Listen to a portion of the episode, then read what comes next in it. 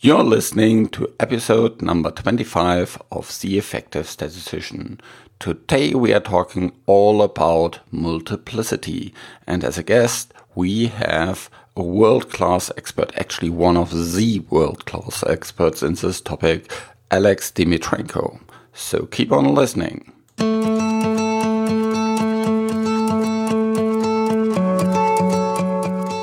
Welcome to another episode of The Effective Statistician with Alexander Schacht and Benjamin Piske, the weekly podcast for statisticians in the health sector designed to improve your leadership skills, widen your business acumen, and enhance your efficiency. In today's episode, we'll chat with Alex Dmitrienko about multiplicity and especially all the practical aspects around it. We'll of course go a little bit into the theory, but we make it really, really high level and very, very actionable for you. This podcast is created in association with PSI, a global member organization dedicated to leading and promoting best practice and industry initiatives. Join PSI today to further develop your statistical capabilities with access to special interest groups, the video on demand content library, free registration to all PSI's webinars, and much, much more. Just visit the PSI website, psiweb.org, today to learn more about it and become a PSI member.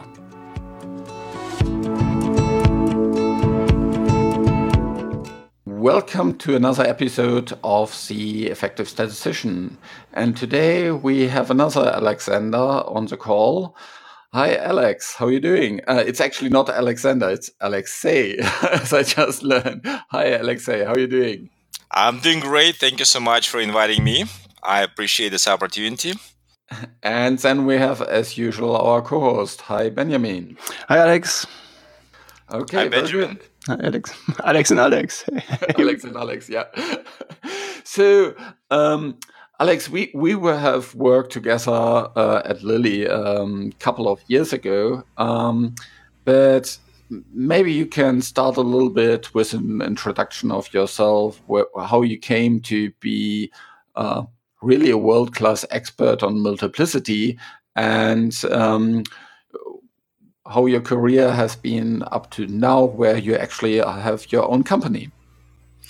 Uh, yes, yes, of course, I'll be happy to to do that, I think this would be a natural starting point. So, by way of outline, as we typically say at the beginning of our presentations, as uh, Alexander pointed out, uh, uh, we all uh, started at Lilly. In my case, my uh, career as a pharmaceutical statistician started back in 98, uh, just a little over 20 years ago. So, I moved to Indianapolis after receiving a doctorate degree in statistics, and um, I joined at that time a very rapidly growing statistical organization at Eli Lilly, and um, I was very pleased to discover lots of opportunities. I was really thinking that you know this would be a great chance for me to help develop and apply innovative approaches to improve the design and analysis of Lilly's clinical trials. I remember that uh, it was only as a uh, statistician at Lilly that I learned about adaptive designs, and I immediately embraced that concept. I wanted to work on company-wide initiatives to help facilitate the use application of adaptive designs. I did a little bit of work on analyzing QTC interval prolongation, I remember. And it was at that time, probably about 15 years ago, 15, 16 years ago, that I found a new exciting area of research novel methods for addressing multiplicity issues in confirmatory clinical trials. So that's when I discovered the joy of multiplicity and also adaptive designs. And um, I uh, started contributing fairly actively to multiplicity research, ended up writing quite a few uh, papers on this topic and uh, was very happy to have an opportunity to collaborate with multiplicity experts across the industry in academia to regulatory agencies. Back in 2009, we published uh, what I what I think was a very nice summary of multiplicity methods used in uh, clinical trials. It was a book published in the Chapman and Hall CRC Press series, which was co-edited by Professor Ajit Tamhane, Dr. Frank Bretz, and myself. So we collaborated with multiple experts in the field of multiple uh, comparisons. Uh, that's how I pretty much I got started and uh, continue to be actively involved in multiplicity research and uh, publishing books or book chapters that are generally related to this topic. I would like to mention very quickly that last year we published a book on uh, clinical trial optimization using R, and uh, one of the most important chapters of that was related to how we should use available information and the comp- and the tools, software tools that we have in our hands to help us find best, ideally optimal multiplicity adjustments in clinical trials. But I think we'll probably going to return to this uh, topic later on in this interview. Yeah, absolutely. I think I mean maybe maybe just to um, step one step back. Uh, you know, how would you how would you describe multiplicity? So what actually is it? I mean, I know many people work with it in different ways, but uh, how would you describe it in a rather short summary and saying, you know, what are the topics for for beginner statistician? Oh, sure. Yeah, I can give you maybe a short 10 minute summary. How, I mean, this is a topic that's near and dear to my heart. You know, I can, I, uh, it would normally take me a couple of hours, you know, which is the length of my short course on this topic, you know, but Just- I will, Just imagine you're doing a 60 seconds poster presentation. in that case, probably the best point to start is go back to um, a famous biblical story of uh, David and, and Goliath. I'm sure that you have uh, heard the story multiple times. Um, the Israeli army versus the Philistines, and how David uh, managed to uh, uh, defeat Goliath uh, by throwing a stone at him. Everybody knows this part of the story, but very few people realize that when before that that battle actually took place, that David actually walked over to a brook and he picked up not a single stone, he actually picked up five stones because he realized he realized the power of multiplicity. And the Bible is actually surprisingly unclear on this point. Was that when he when he finally you know uh, brought down Goliath? Was that the first shot? Maybe this was the actually the fifth shot. You know, because he wanted to have, being a practical person, he wanted to have multiple shots on goal. You know, so that's what multiplicity about. That is something that creates additional opportunities for us to show in the context of clinical trials now we're going to we're done with the biblical story in the context of clinical trials it's something that gives us more opportunities to characterize formally speaking the efficacy profile of novel treatments but there's a price of course that we'll need to pay because there are multiple shots you know and some of those shots could lead to incorrect decisions you know. So that's what this whole topic of multiplicity is about you know. We need to find a way to efficiently then control that multiplicity realizing all of the pros and potential cons of employing multiple objectives in clinical trials. Yeah, I think the um, the key is, of course, then to control the probabilities that we make um, false positive claims if we if we if we test test too too many times, and um, so of course lots of people know the Bonferroni test um, where you just divide by the number of tests you have or, or similar approaches and there's you know also very very common way is um, these gating approaches where you basically kind of um, order your tests and then you know go through it step by step. Um, and when I'm discussing these with uh, with people, then there's very very often the question: Okay, if I build this kind of gating list, do I need kind of you know should I put as many objectives in it as possible? So because you know I can you know very often you have don't know 10 20 endpoints in your trial and you can of course all sort them in some kind of way Mhm. how to best do this in practical situations right Yep. So, so should we always c- test as many objectives in and put as many uh, objectives as possible into this, you know, uh, basket that where we control the uh, primary uh, the, the alpha level, or is it better to kind of you know restrict it to very very few? Mm-hmm, mm-hmm. That's that's that, that's that's a great question. I assume that here we're now discussing confirmatory or pivotal clinical trials, where we have to make sure that we satisfy appropriate regulatory requirements. Uh, based on my experience doing multiplicity consulting over the past um, at least 15 years, you know, uh, whenever I discuss this topic with statisticians or clinicians, for example, they all realize, of course, you know, that one needs to use their best judgment to choose probably the most meaningful endpoints. But uh, whenever marketing people enter those um, uh, discussions, they typically get overly excited and say, yeah, let's go for 20, let's go to 30 different endpoints. Uh, the reality, of course, you know, uh, regulatory agencies uh, encourages us to reduce the number of secondary objectives. For example, secondary endpoints to be able to uh, support, I guess, meaningful inferences. When you look at the recently published regulatory guidance documents, they, including the, first of all, the uh, draft guidance by the FDA that you, as you may know, uh, was published in early early 2017 on multiple endpoints, and as you know, the European Medicines Agency uh, released their draft guideline in, um, I believe this was April or, or May May of last year. This topic is not explicitly discussed because obviously our colleagues, the regulatory agencies, do not want to give us those strict rules. In certain cases, perhaps a larger number of endpoints could be justified from a clinical perspective. The reality, if you try to average over multiple clinical trials, clinical development programs that have employed several endpoints, several clinical objectives, you'll see that this number is typically does not exceed five. Just for example, uh, one of the uh, first, probably one of the first successful applications of more complex gatekeeping procedures uh, was um, the Lurasidone development program. I remember it very well because again, this this is the program uh, where we were able to successfully show the benefits of using some of those um, multiplicity adjustments gatekeeping procedures that were viewed by some people to be kind of overly complex, but everything worked out very nicely. At that time, this was over 10 years ago, they had uh, only two key secondary endpoints.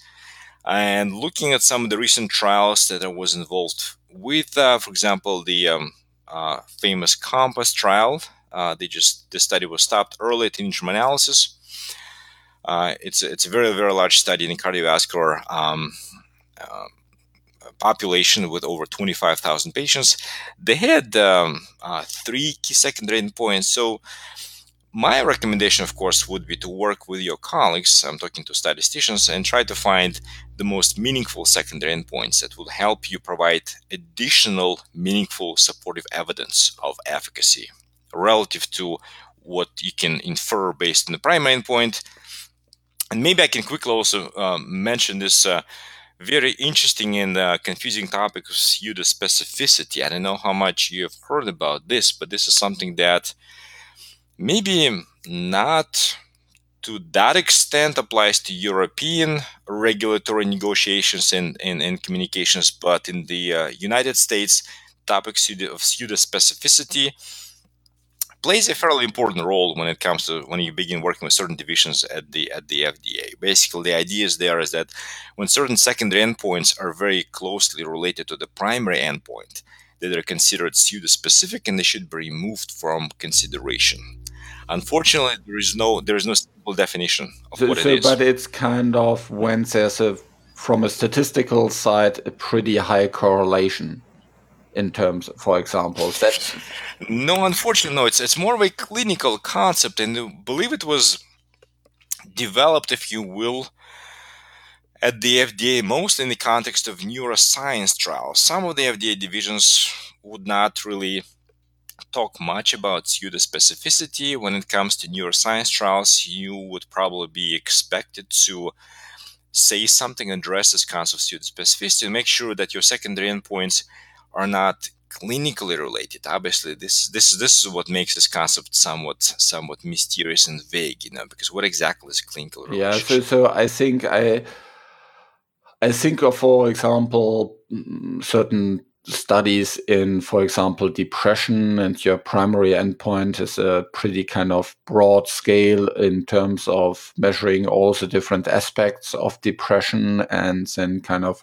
your further endpoints that measure kind of more specific subdomains of the depression, then of course there's quite a high clinical correlation between between kind of your overall depression endpoint and certain subdomains of depression. Yeah, that's right. That's right. Yeah, but you're making a very, very. It's a very good example, Alexander. You know, but and this is something that uh, FDA's division on psychiatry products would point out to you if you were to present a very similar strategy to a different division. For example, recently I worked on uh, a series of migraine trials, you know, and those are reviewed, those applications are reviewed by FDA's division of neurology projects, products, you know, then they would go ahead and allow you to use components essentially of the primary endpoints as, as secondary endpoints.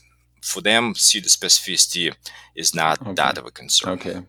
So it's it's really a case case by case uh, decision. Okay. That's yeah. right. That's right. Yeah. Unfortunately, the FDA's guidance on multiple endpoints uh, does not mention this topic at all. Yeah, and also to say, you know, the clinical uh, correlation may not be that obvious, but you know, sometimes you wonder why the statistical correlation is that obvious. exactly. it's all kind of it's the, the beauty is in the eye of the of the, of the beholder, you know. Yeah, yeah subjective, subjective. so, yeah, but just um, you know, when um, we mentioned that we, you know, for the for the rules that we do have, you know, the um, that we do have objectives, several, let's say five objectives. And then, you know, once you test them and using multiplicity, so, you know, how do you communicate um, the objectives that are, you know, non-significant on multiple testing adjusted case, but are significant on the local level? So by itself, is there any guidance or? At, at this point, my my interpretation of the FDA's, for example, uh, draft guidance, you know, it's also based on uh, my experience with uh, multiple development uh, programs that have employed the increasingly more complex multiplicity adjustments. Is that findings that were significant before a multiplicity adjustment. That's what you're referring to. But after an appropriate multiplicity adjustment, they are no longer significant. Those may still be presented in a product label, but they would simply not be identified as as, as significant as you. Uh, as, as you're kind of trying to visualize the content the content of a uh, typical uh, clinical uh, study section of a product label. Again, I'm, I'm, talking in this case specifically about uh, the FDA's review process, you know, they would present certain findings for, let's say, key secondary endpoints, and it will be uh, one or two multiple asterisks, you know, and the footnote would say, you know, those findings are significant.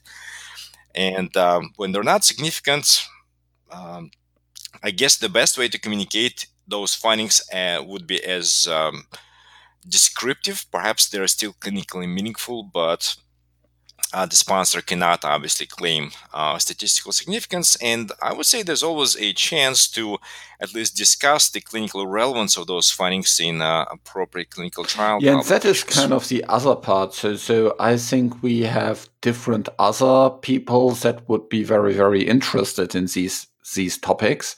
And if you write, for ex- example, a clinical manuscript, I think I would always still mention that and just present maybe the um, adjusted and the unadjusted p-value, or if you know if you can't, an adjusted p-value doesn't make sense based on your uh, multiplicity adjustment. At least kind of say, okay, on a on a local level, that still is is is significant because I think you know it other people might have a completely different view on this topic than kind of the FDA or the sponsor, you know, in terms of what's important for them.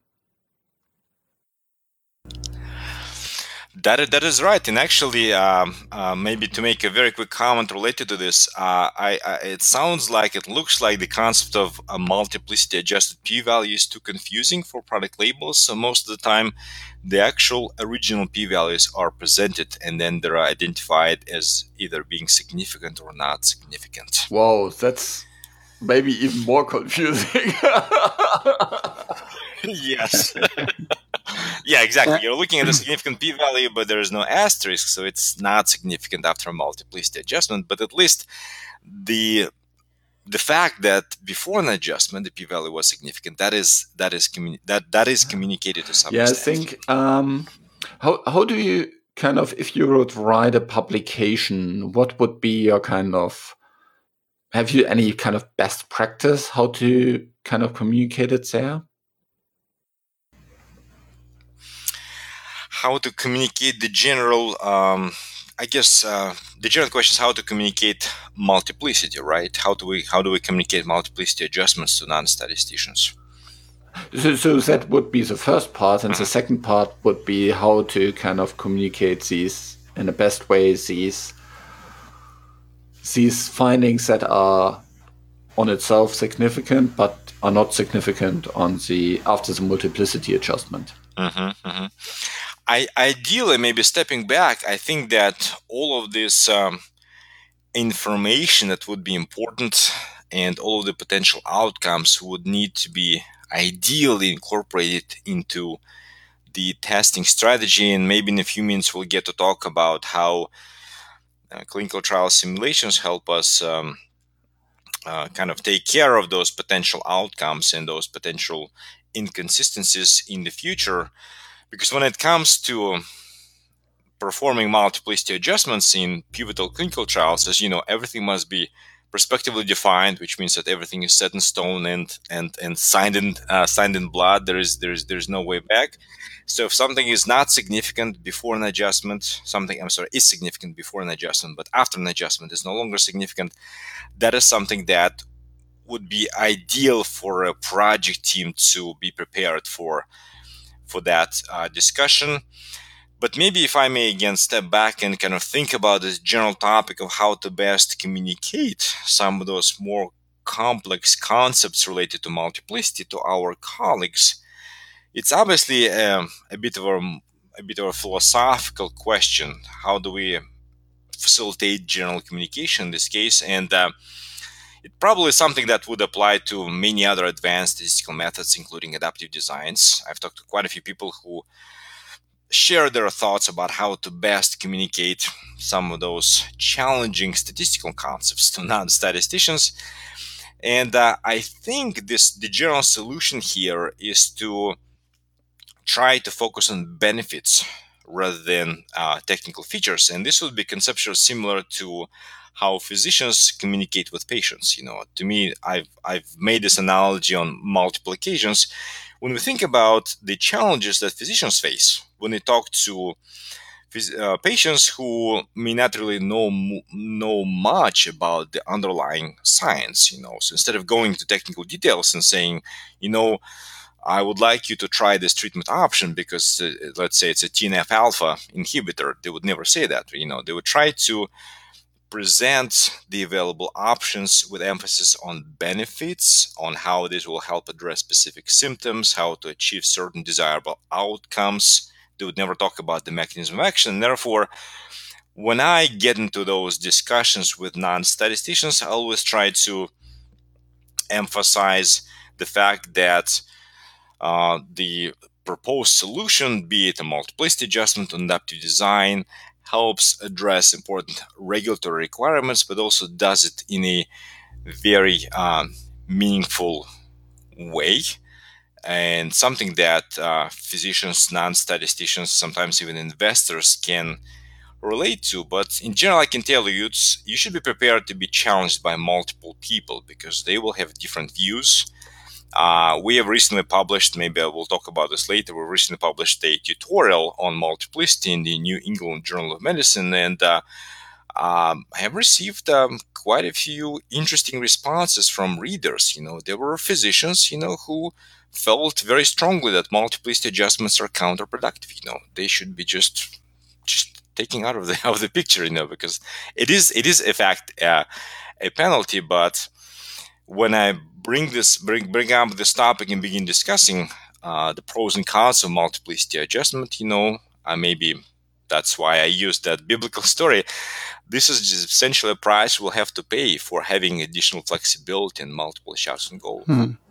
I think I think working with different stakeholders is kind of a um, challenge. I think we, we had this in many of our podcasts before that we, you know, if you work with different people, different topics, so they have a different view of things. So how to discuss it. And so what is your, for example, I mean, this is leading to the next question actually. So what, uh, we have, um, you know, the, the different stakeholders, um, that you're working with and setting up as a trial with multi using multiplicity have a different view on the priority and the importance of of variables or objectives, and therefore in the order of how to use the multiplicity or how to go to one of so do you how do you do you manage this? Or is there any any guidance or any experience that you can share and how to, to work with different stakeholders on the use of uh, prioritization of the variables Yes, and that's where that that's that's one of those very very important topics in the uh, life of a pharmaceutical clinical trial statistician. But uh,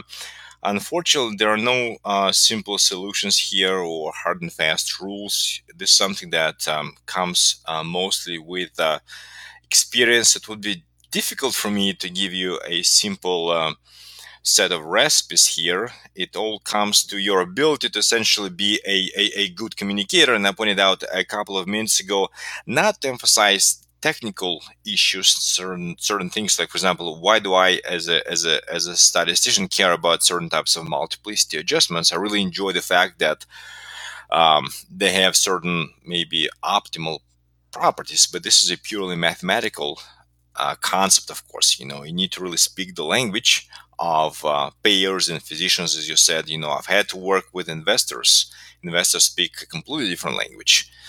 Uh, maybe not directly uh, with them, but with their with with uh, with their advisors, you know. So that's where you need to put on your consulting hat and really think about how to find the solution, how to, how to explain the benefits, the value of the solution that you're proposing without getting into too much into technical details, of course. So I where whenever I went into that, I always have said, had that challenge that people might, you know, even agree on kind of a ranking of kind of, okay, that is the most important endpoint, that's the second most important endpoint, and so on. And then there was the other question, okay, but what's the probability that we hit on these kind of different endpoints? Because, you know, the, the, the, the power to hit on one endpoint might be very different to the power to hit on another endpoint. And of course, they want to take that into account as well and kind of then kind of overall optimize that. How, how would you kind of approach that? Uh, yes, I'm actually very glad that you mentioned the um, uh, the topic of optimization. I would love to come back to this later in this interview, but from a practical perspective, if you know push really comes to shove, in you, and, and you're working with a project team that has very little relevant historical information to be able to order those secondary endpoints, I think it may be a good idea. That's what we've done on multiple occasions: is to simply step away, walk away from the idea of applying that hierarchical testing approach, which is known as the fixed sequence testing procedure, and simply put not maybe all of those secondary endpoints, but at least some of them, uh, into a single bucket and apply a multiplicity adjustment that does not require that you pre-specify the testing sequence. There are lots of those. That's where you let the data speak for themselves. That includes the Holm, uh, Hochberg, Hommel, and many other um, multiplicity adjustments that rely on a data-driven hypothesis uh, ordering. And uh, we've shown if you apply uh, simulations under some plausible sets of uh, treatment effect assumptions, you may actually show that in many cases, this kind of a approach would give you more power than uh, following a, a, predefined sequence. I, how do you define then power? Because kind of, I would guess you would have multiple different ways to define power if you have many many different endpoints so so basically you have a basic you know a power for each of these endpoints and depending on how you set up your kind of uh, testing strategy, you have, you know, for one endpoint, you have more power than for another endpoint because, you know, an endpoint this is maybe, you know, coming later in the testing strategy is, you know, has overall less power because there's much higher chances that, you know, previous fail and you never come to, to come to that area. Or, That's you, you, you're you're absolutely right. Exactly. When it when it comes to multiple uh, to to uh, hypothesis testing problems with uh, multiple hypotheses, the concept of power is not really defined, or maybe we should say it's not uniquely defined. And uh, there are actually quite a few papers uh, that have been written and published that simply deal with the topic of available uh, power definitions or success criteria definitions in in those cases. Probably the most basic one would be to ensure that at least one of those endpoints produces a significant result. That is um, something that's that that's been used in multiple clinical studies. I personally do not really like it that much because this definition is known as disjunctive power. By the way, it kind of does not really uh, draw a line between outcomes that would be clinically completely distinct. You know, you can have five endpoints; all of them would be statistically significant and from the perspective of disjunctive power, it would be a successful outcome, or it can have a single significant endpoint and four non significant ones. It would still be counted as a successful outcome. Yeah, so it's better actually. My, my personal preference recently has been to work with uh, weighted power when you compute marginal power of each individual endpoint test, and then you add them up with appropriate weights that help you quantify the relative importance of each endpoint. This is a way to, first of all, account for relative importance of each endpoint, you know, and then you also account for the number of successful outcomes. And those definitions, that's the good news, you know, they're relatively robust to the choice of the weights. So that's something that we've actually done in several recent studies. Okay, it's good to hear because otherwise my, my question would be so how, how do you define the weights then? I mean this is probably the same same as for you know defining the priority of the objectives itself. Uh, then how to define the weights in order to give them enough power for each of the uh, for each of the um, comparisons. So that's right. Yes, this uh, the weight weighted power is uh, is more forgiving. It's uh, less sensitive to the choice of those endpoint specific uh, weights, and in certain cases, those weights are actually uh, can be derived quite naturally when we look at multiplicity, for example problems that arise in clinical trials with multiple patient populations. So you have the overall patient population, and you can have one, sometimes even two subsets, predefined subsets of the uh, patient population. Then the importance of those subsets can be said to be uh, proportional to the relative size of those subsets. So that's where uh, weighted power can be defined in a, in a very objective way.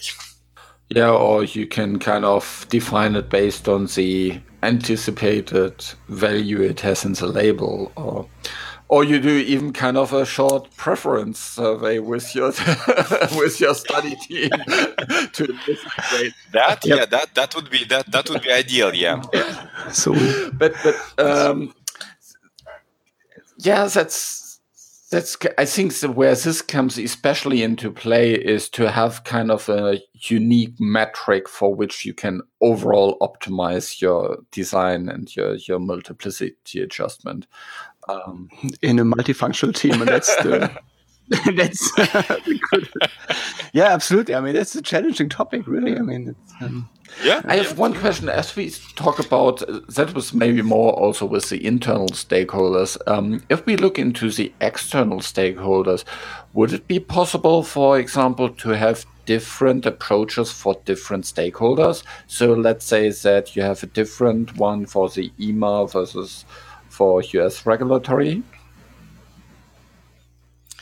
that is actually that is that is now I would say uh, is becoming uh, more common. We all we I wouldn't say always talk, you know, but we uh, talk often enough about the fact that different regulatory uh, regions, if you will, different uh, regulatory uh, authorities may have different requirements for the choice of primary and secondary endpoints. That's true for diabetes, for example. That's true for many other areas such as rheumatoid arthritis and therefore you may see a protocol in which two different sets of primary analysis essentially defined. One is for the purposes of US submission, the other is for the purposes of uh, European Union submission.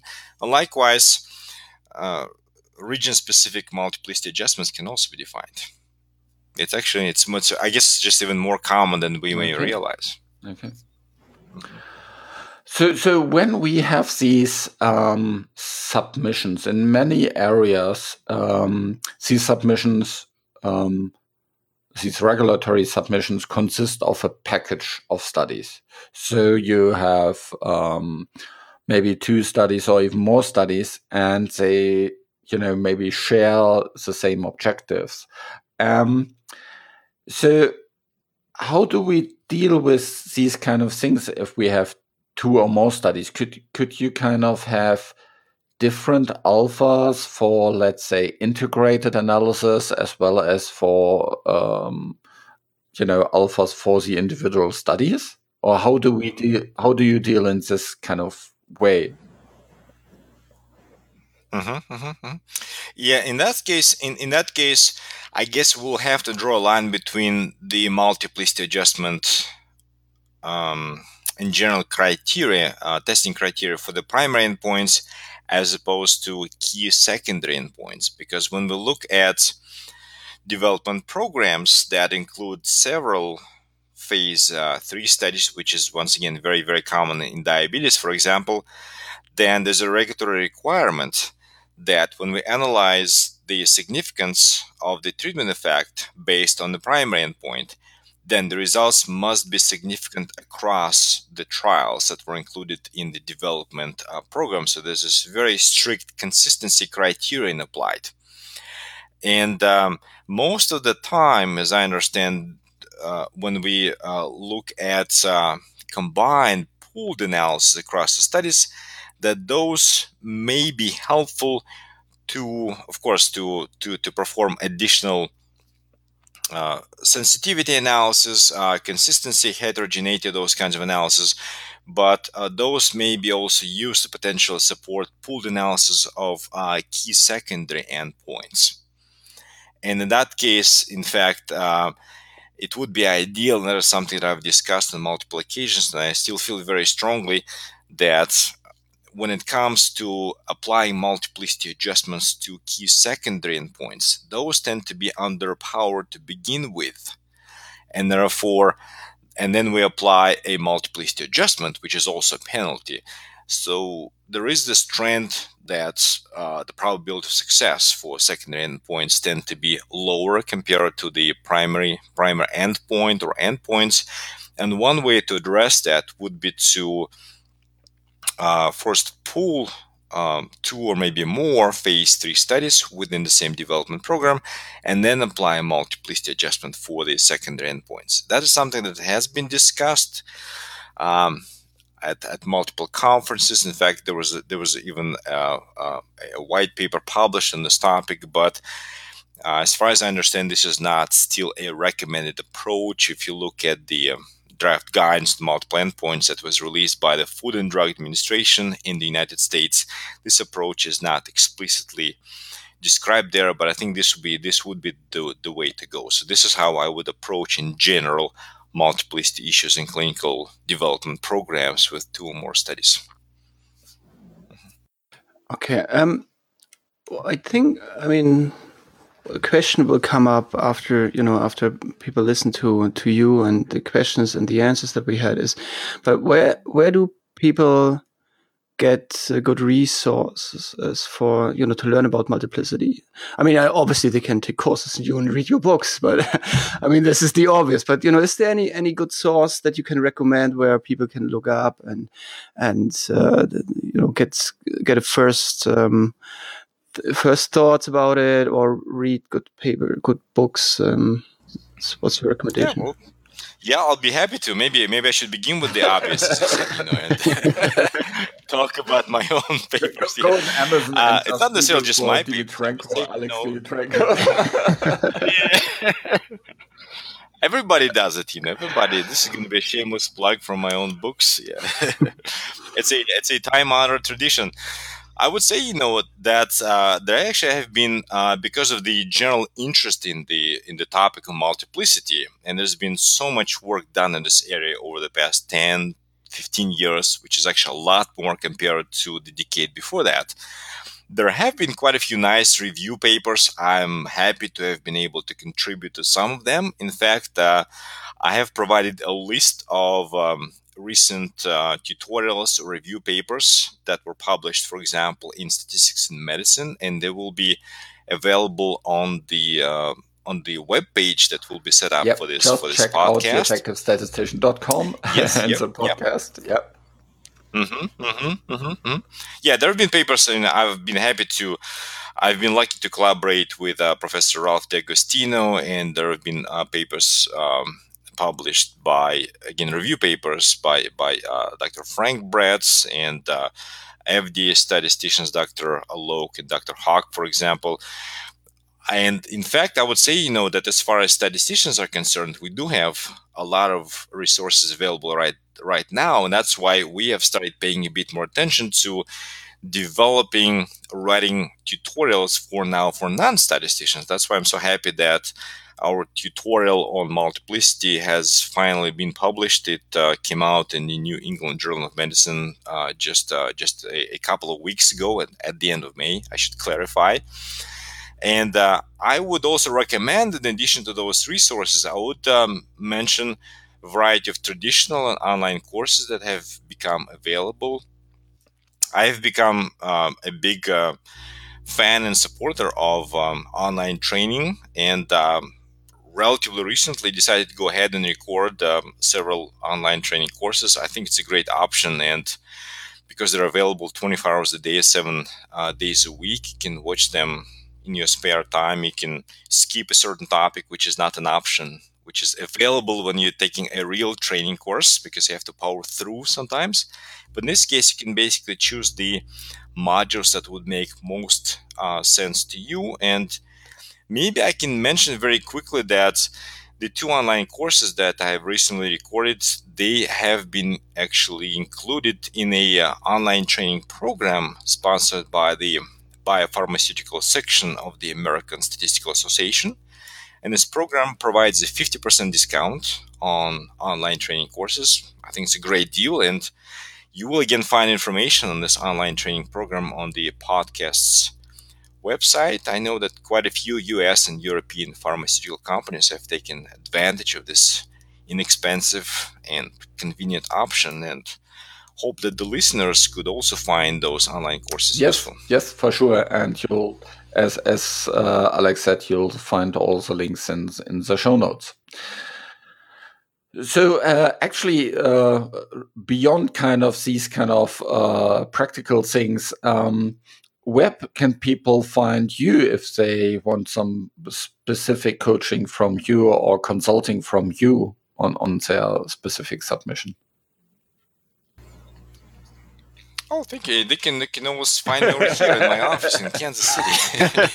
if, you're, if you happen to live in Europe, if you're willing to fly over uh, the and Atlantic online? Ocean, I can and online exactly. I mean i again um, i've mentioned those online training courses. I uh, maybe actually as you said at the beginning of this uh, interview um, my work right now is very similar to the work i used to do at lilly and uh, at uh, quintiles. I like to refer to it as strategic biostatistical consulting.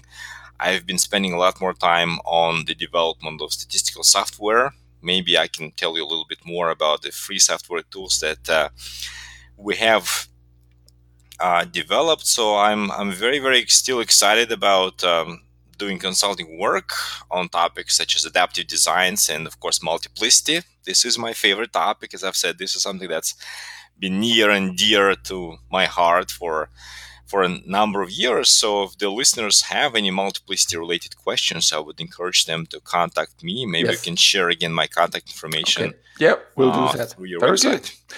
Uh, so I think that was a great, great interview, and I think there was lots of very, very interesting topics in it on starting from why multiplicity uh, matters. And I think the, the, the story of the biblical story will be really in my mind from now on, on a very, with a very, very different view.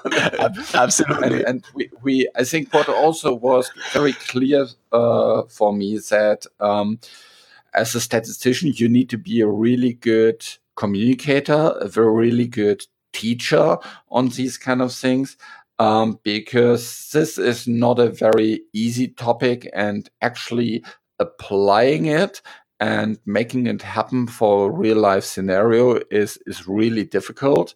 And having a clear understanding of what is the, the business background um, managing all these different stakeholders is, is really important but of course also it's important to be a you know up to date with all the uh, different methods and uh, techniques that are out there. There's there's quite a lot uh, developed over the last years, and um, it, uh, it's it's it's really nice that there's also this New England Journal of Medicine paper uh, uh, paper from you that we can help. It's it's quite nice if you have such a paper in hand to give it to to your physicians as well.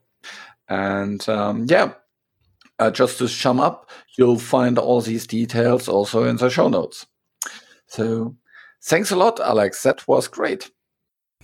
Well, thank you so much. I'm uh, once again congratulations on your successful podcast, and um, I wish you I, I, I, wish you luck and um, appreciate this opportunity to talk to you about my favorite topic in clinical trial statistics. Thank you so much. Thanks, Alex. It was a pleasure. This show was created in association with PSI. Thanks for listening. Please visit theeffectivestatistician.com to find the show notes and learn more about our podcast to boost your career as a statistician in the health sector. If you enjoyed the show, please tell your colleagues about it. That's the most effective way that we can help more statisticians benefiting from this podcast. Thanks a lot and stay tuned for next week's episode.